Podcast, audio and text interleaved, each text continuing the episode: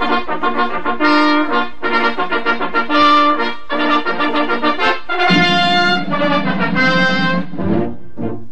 Arrivano i nostri a cavallo d'un cavallo, arrivano i nostri con in testa il generale e il nobile Pancio che ha preso lo slancio facendo il cappello nel vento sventolare. Arrivano i nostri giù dai monti del Farbes, arrivano dal nord, dal sud, dall'ovest e dall'est e gli spettatori cincin e cincian si levano in piedi e battono le mani. Buongiorno. Buongiorno a tutti, ben trovato Fabrizio, tutto bene? Sì, ciao Hector, oh, oggi ti do una novità, nel senso che Opla, eh, non ho studiato e quindi mi sono rifugiato. E allora qualche- torniamo a casa. no, no, no, perché eh, vedi, so- sono- vedi che sono dietro al vetro, io mi sono nascosto dalla tua ira qua. Da- eh, dalla Vargagna, ti Esatto. stai vergognando. no, sto facendo un po' di prove registiche, ti piace? Ti piace Ma come non so, bisogna sentire poi da chi ci ascolta. Ah, è vero, è vero, è vero, è vero. Eh. So, la, surpe- la supervisione di Jimmy sicuramente andrà bene, dai. Ah beh, senz'altro, Jimmy è una sicurezza. Allora, oggi parliamo del conte di Lonate Pozzolo. Eh sì, sì, sì, sì, meglio conosciuto come Luchino Duc- Visconti. eh sì, Eh sì. Duca di Gragnano Visconti, signore di Sì, qua abbiamo dei Corgeno, consignore di Somma, consignore Oh. di Crenna, consignore di Agnadello, Patrizio Patrizio, Milanese. Milanese, oh. Se non è un Patrizio lui. Esatto. Bene, no, a parte gli scherzi, è nato a Milano nel, il 2, no- pensa, il 2 novembre del 1906 sì. e quindi da Uno- sempre Esatto. eh, cioè, lui è conosciuto com- come per la maggior parte per i film e così via come regista cinematografico infatti i suoi film sono delle pietre Sì. miliari nel cinema perché Senso Gattopardo. la- Gattopardo andiamo anche agli inizi La Terra Trema Sì, esatto. perché lui già ne- negli anni 30 era è stato l'aiuto regista di Jean Renoir Mhm. che poi ha finito per, ehm, per, per dare un'impronta anche per i suoi film. Lui stesso lo ammetteva che la formazione con Renoir le era, le- le era stata molto cara, le era stata molto, eh, mo- molto importante. Già nel, eh, si può dire che è stato anche un neorealista perché con la Terra Trema e Sì. Ossessione, eh, tratto dal romanzo Il postino suona sempre due volte, e già da lì fece vedere che era un giovane che aveva molte, molte cose da dire. Una curiosità, Ossessione è un film in bianco e nero, appunto, eh, si svolge nel Ferrarese, l'ambientazione. E gli attori sono Massimo Girotti e Clara Calamai perché? Perché doveva essere Anna Magnani, sua Esatto. grandissima amica, la, la protagonista invece poi mh, dovette rinunciare perché aspettava il figlio Dolce attesa, esatto. in dolce attesa, poi la recupererà in bellissima Sì. un film denuncia sul mondo del cinema, sul... poi tanti altri film, eh, molto- qualcuno molto discusso come Rocco e i suoi fratelli che fece, eh, scatenò le ire della censura, eh, addirittura tagliarono e addirittura io credo che sia successo solo per quel film, hanno oscurato delle scene. Addirittura. Sì, sì, la scena della violenza ehm, fra, che fa Renato Salvatori a Girardot la si vedeva ma molto molto scura oltre ad essere vietato e tutte queste cose qua. Poi la trilogia tedesca La coda degli dei Ludwig, Morte a Venezia fino all'ultimo film con Giancarlo Giannini L'innocente da D'Annunzio. Ma caro Fabrizio quello che vorrei puntare oggi è l'attività teatrale. Tu mi chiederai perché. È importante, come è stata importante sicuramente nel cinema, però sentiamo dalle sue parole il perché noi vogliamo ricordarlo per la sua attività teatrale. Il teatro alla Scala è stato il teatro della mia infanzia, dove fin da bambino io andavo, perché la famiglia aveva un palco come allora si usava, no? Perciò il teatro alla Scala era il teatro per me, il teatro in modo assoluto. Questa è la prima ragione di essere finalmente a lavorare dietro il sipario, quel sipario che vedevo tremare prima di quando inizio uno spettacolo che mi dava un'emozione enorme. Finalmente lavoravo dietro il sipario. Beh, direi che è una bella introduzione, giusto? Sì, perché la passione teatrale è quello che l'ha guidata. Non solo quella, anche la passione politica, quindi tutti sanno, il, è stato molto vicino alla, resistenza, resistenza e fino alla morte al Partito Comunista, per cui fu soprannominato anche il Conte Rosso. Appunto per questo portò in Italia autori e cose non ancora viste. In effetti nel 1945 alla compa- con la compagnia del teatro Eliseo fece Parenti terribili di Jean Cocteau, che anche lì fu un grosso scandalo, con Andrina Pagnani, Irina Morelli, Paolo Stoppa, Antonio Pierfederici. Poi ha portato in teatro anche Hemingway, Cocteau, di nuovo con uh, La macchina da scrivere, Anuil, Sartre, Achard un po' più leggero, però, però addirittura anche una versione di Delitto e Castigo di Dostoevsky. Però adesso vogliamo sentire un contributo perché eh, portò in Italia Arthur Miller uno sguardo dal ponte. Il dramma prende il titolo da una cartolina, una veduta del ponte, infatti è quella cartolina che di solito gli emigranti italiani spediscono ai loro parenti in Italia. È giusto Visconti? È giusto, sì, è giusto in parte, perché come tu avrai potuto constatare sui nostri manifesti, il titolo che noi abbiamo dato alla commedia di Miller nella traduzione italiana è Uno sguardo dal ponte, il che secondo me eh, rimane uguale ma aggiunge profondità, perché naturalmente è qualcosa che va a fondo nell'ambiente che Miller ha voluto rappresentare e che è l'ambiente degli emigrati italiani, siciliani, napoletani, pugliesi che emigrano in America per trovare lavoro a Brooklyn. Naturalmente c'era l'esigenza di trovare il linguaggio adatto, cioè nell'originale i personaggi parlano con uno slang di Brooklyn e qui bisognava Sì, cercare naturalmente. qualche cosa di analogo. Sì, la commedia è scritta nello slang di Brooklyn ed è molto efficace, immagino, nella sua lingua originale, ma eh, per me il problema era quello di stabilire la differenza fra questi due mondi, il mondo degli italiani che vivono a Brooklyn ormai da molti anni e i due giovani che arrivano freschi dalla Sicilia. Ecco perché ho sottolineato in siciliano le battute dei due ragazzi. Quindi, ma non solo ha portato in Italia Miller, porterà anche mh, altri autori. Di Miller ancora un grande successo per Paolo Stoppa, Morte d'un commesso viaggiatore, dove fra gli attori giovani che facevano le parti dei figli c'erano Giorgio De Lullo e Marcello, il futuro Marcello Mastroianni. Mhm. Con Miller eh, non è stato solo Miller autore americano portato sulle scene, anche Tennessee Williams e fece epoca un tram che si chiama Desiderio dal, dalla, mh, appunto il testo di Tennessee Williams con una grande stratosferica Rina Morelli e un giovane eh, Vittorio Gasman poi alla ripresa eh, per dissidi fra il regista e il primo attore ci fu la sostituzione e chi fu a sostituire Gasman? Chi fu? Chi fu? Chi fu? Dimmelo, dimmelo. Marcello Mastroianni. ah, però. Marcello Mastroianni al suo debutto, qua, o quasi, perché aveva fatto delle parti piccole l'anno prima e- ed era anche nel tram che si chiama Desiderio, faceva la parte di uno degli amici dell'immigrato. E da lì si ritrovò protagonista e iniziò la E carriera. lì fu il lancio della sua straordinaria tutti. carriera, certo. Comunque anche lì mh, fu molto chiacchierata la cosa perché eh, Gasman era diplomato all'Accademia e Mastroianni no. Mm. E quindi sembrava quasi che fosse un attore meno nobile, no? Beh, sì, forse all'epoca c'era questa. Ma mh, poi tante altre rappresentazioni classiche di Shakespeare, Alfieri e mh, fino alla chiacchieratissima La Rialda.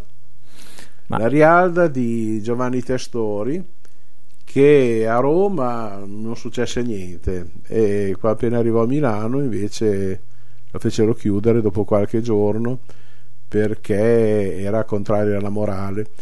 E raccontava la storia di questa storia che era pur sempre era un malamore ma c'è questa anziana Zitella innamorata di quest'uomo che per gelosia le fa uno scherzo, c'è una prostituta, si parla di omosessualità perché eh, già c'era una traccia di questa storia nel Ponte della Ghisolfa di Giovanni Testori che poi Testori fece questa commedia e anche lì c'era un cast che non si vedranno mai più perché Morelli, Stoppa, eh, Orsini, la Moriconi, eh, Pupella Maggio, Lucilla Morlacchi e quindi così. E tanto è vero che la Rialda poi riuscirà a vedere eh, la luce sul palcoscenico molti anni più tardi con la regia di Franco Parenti.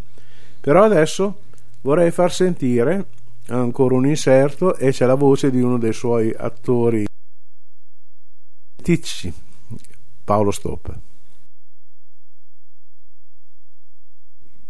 Tra le altre cose molto, molto importanti che sono nate con la compagnia del Liceo è stato fare Goldoni, cosa che Luchino detestava, non poteva concepire.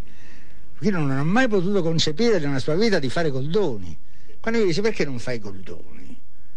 Perché non lo voglio fare? È stato sempre fatto malissimo è stato sempre fatto coi, con le setine, con i tabacchi, i pezzi di tabacco che si puliscono. Ma perché non fai goldoni? E che cosa di goldoni? Fai la candiera. Ma tu sei pazzo, ma tu sei un povero matto che puoi fare queste cose a me. Questo è già passato del tempo, no? Tanto è vero che io mi ricordo benissimo a Ischia,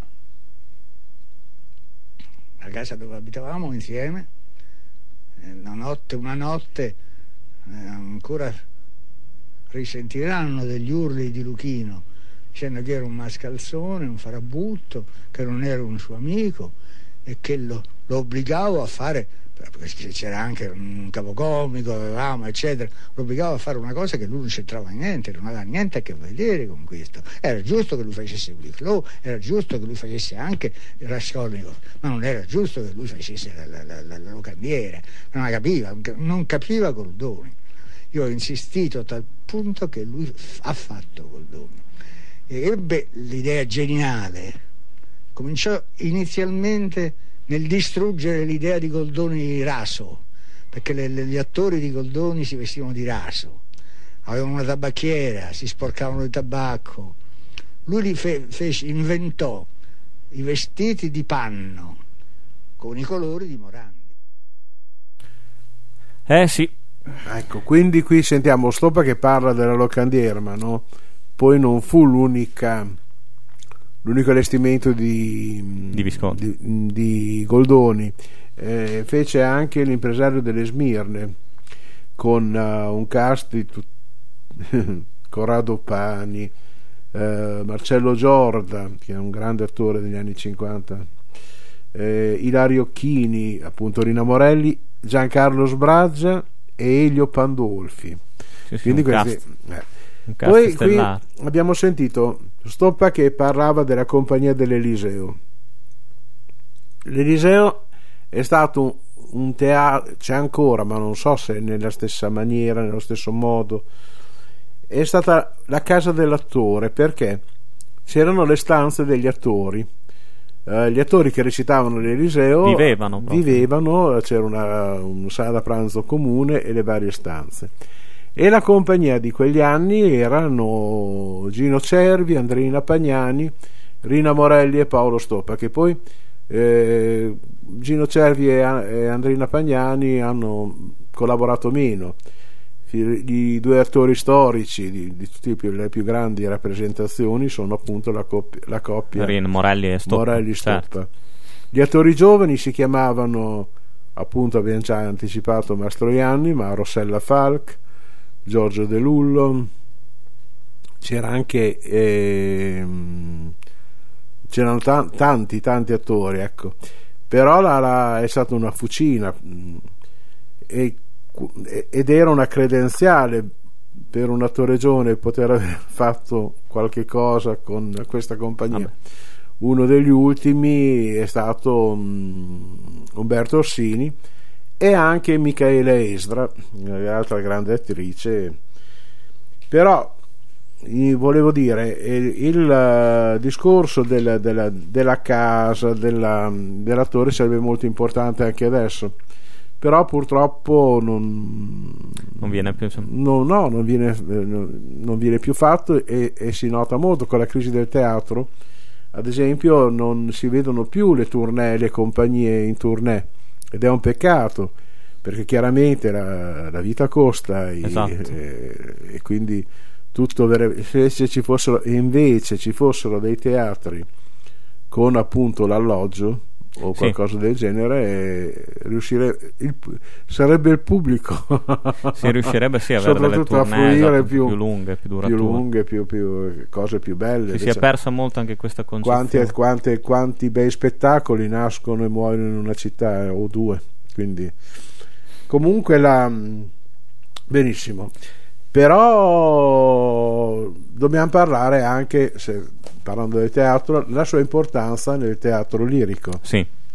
Negli anni 50, con le scenografie di Franco Zeffirelli e con degli artisti come Maria Callas, eh, avvenne il miracolo di, della, di una traviata di cui si parla ancora. Esatto. Perché la, la, la cura della maniacale della regia sua, la, un'artista grandissima come Callas che di cui si dice che abbia inventato il recitar cantando e quindi erano finalmente c'erano questi spettacoli che erano anche veramente teatrali, una gioia per gli occhi oltre che per le orecchie e così via. Poi quanti, quanti, quanti modi, anche le opere sono state tante, perché adesso noi ricordiamo la, mm, la, mm, la Traviata, ma è stato regista anche di opere liriche anche magari meno conosciute, riportò la Vestale di Gaspare Spontini, anche al Il diavolo in giardino di Franco Mannini, Mannino, scusate, sul libretto de, dello stesso Visconti. E poi le nostre di Figaro, il, il Trovatore, le, le classiche, ecco. È stato Quindi un uomo di cultura tutto tondo. Esatto, l'unico che si è occupato, che tu sappia, del teatro lirico, Visconti. In che senso? Cioè che abbia fu- no, no, affrontato, no, è stato... Dopo di lui... Ma sì, eh, forse sì, mm. forse è stato il primo. Forse è stato il primo perché forse dopo di lui ha, ha, ha acquistato l'importanza anche il regista. Che oddio, col seno di poi. In questi momenti molte volte ci sono delle regie che proprio non, anche sì, se non ci fossero sarebbero lo stesso. Esatto. Però ecco però stiamo parlando di un grande che valorizzava il classico non stravolgeva aveva veramente delle idee. Eh, mi viene in mente una volta per tutte l'ultima traviata che hanno fatto vedere per televisione quindi non solo alla scala, non solo quelli, ehm, i losonisti della scala che vengono sempre vilipesi perché non amano, la, amano solo la tradizione, però vedere un, uh, un Alfredo che disperato prepara un minestrone, insomma, insomma. Ma ecco, poi, poi, altre cose, altre cose perché ad esempio eh, la signora, eh, non per, per parlargli dietro, ma alla Tisi. Certo. nel primo atto mentre che folleggia con gli amici fuma un grosso toscano e lo mette in bocca anche alla cameriera. Volevo dire la Tisi è anche insomma si attaccherebbe anche un pochino. Io non so quel regista lì da dove sia venuto credo che fosse uno dell'est ma comunque non, secondo me non aveva capito neanche il libretto. Poi un'ultima cosa quando il dottore di, dice a, alla, alla serva la tisi le accorda solo poche ore, fa un segno come per dire le che è matta, ma voglio dire, ma è la tisi, non, sì, è, esatto. è, un'altra malattia sì. che sappiamo che può portare alla follia. Il regista non lo sapeva, però torniamo a Luchino Visconti. Sì. Torniamo a Luchino Visconti e quanti attori anche di cinema ha lanciato? Tantissimi. Alain Delon, Renato Salvatori, Sorel fino a Helmut Berger che è Esatto. stata la sua musa degli ultimi film e, mm, e quindi Dopo- poi anche ecco Marcello Mastroianni curiosamente l'ha lanciato in, eh, in teatro Sì? però in cinema non è che ha fatto molte cose con lui perché ha fatto se non sbaglio Le notti bianche e Lo straniero eh, dal romanzo di Camus se Mastroianni è diventato un grande attore è stato con eh, Federico, Federico Fellini, Fellini, esatto. e con altri registi con cui ha recitato in tutto il mondo quindi non... però sì con, eh, è una curiosità perché già che doveva essere una sua creatura Volevo farti una domanda, forse diciamo un po' provocatoria del, Mm. su Lucchino Visconti. Secondo te è.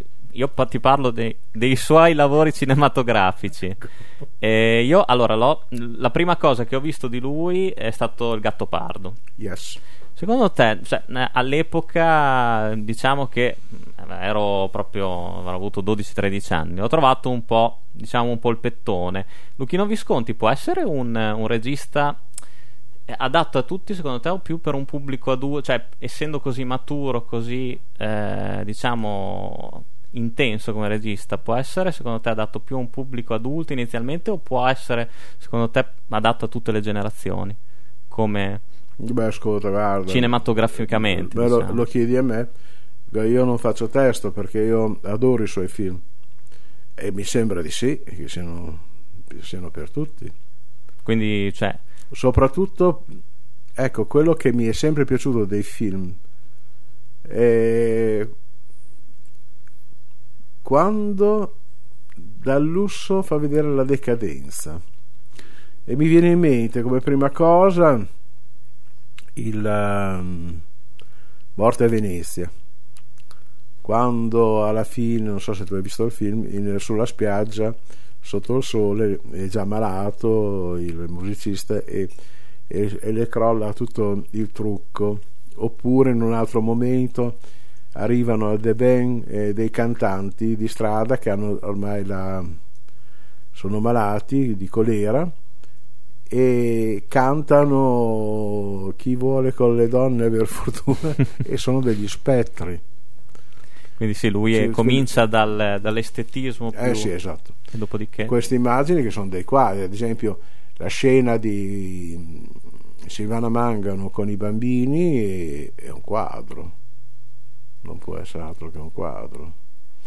E nel Gattopardo un'altra cosa che mi, per me è indimenticabile, quando i signori arrivano alla residenza di campagna, tutti impolverati, e dove sono, poi già da lì io che sono un melomane fuso con il- l'accompagnamento dei Verdi noi siamo le zingarelle venute da lontano no? e tutti impolverati tutti che aspettano i principi no?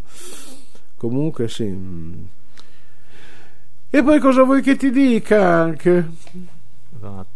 Aspetta un attimo, Hector, stoppiamo. Quanto siamo, Jimmy? Puntata soffertissima per entrambi, eh, Hector? ah oh, te la sei cercata io no Beh, lo sai che... Intanto non è esploso niente. sono Ah, contento. guarda con la sfiga che ho in questi giorni mi mancava solo un'esplosione. Oh. Vabbè, dai, può solo andare meglio, diciamo così. No, comunque, grazie come sempre per la tua splendida lezione. E noi cosa facciamo? Torniamo Oggi prossima- non ero molto in forma, spero di aver fatto benino. Sì, dai. Poi il pubblico ci perdonerà. Speran? Sì, sì, sì. No, Faremo meglio la prossima volta. faremo sicuramente meglio la prossima volta. Noi vi salutiamo, torniamo la prossima settimana. E poi che dire? Arrivano i nostri. Arrivano i nostri, sempre su Radio Frequenza Appennino.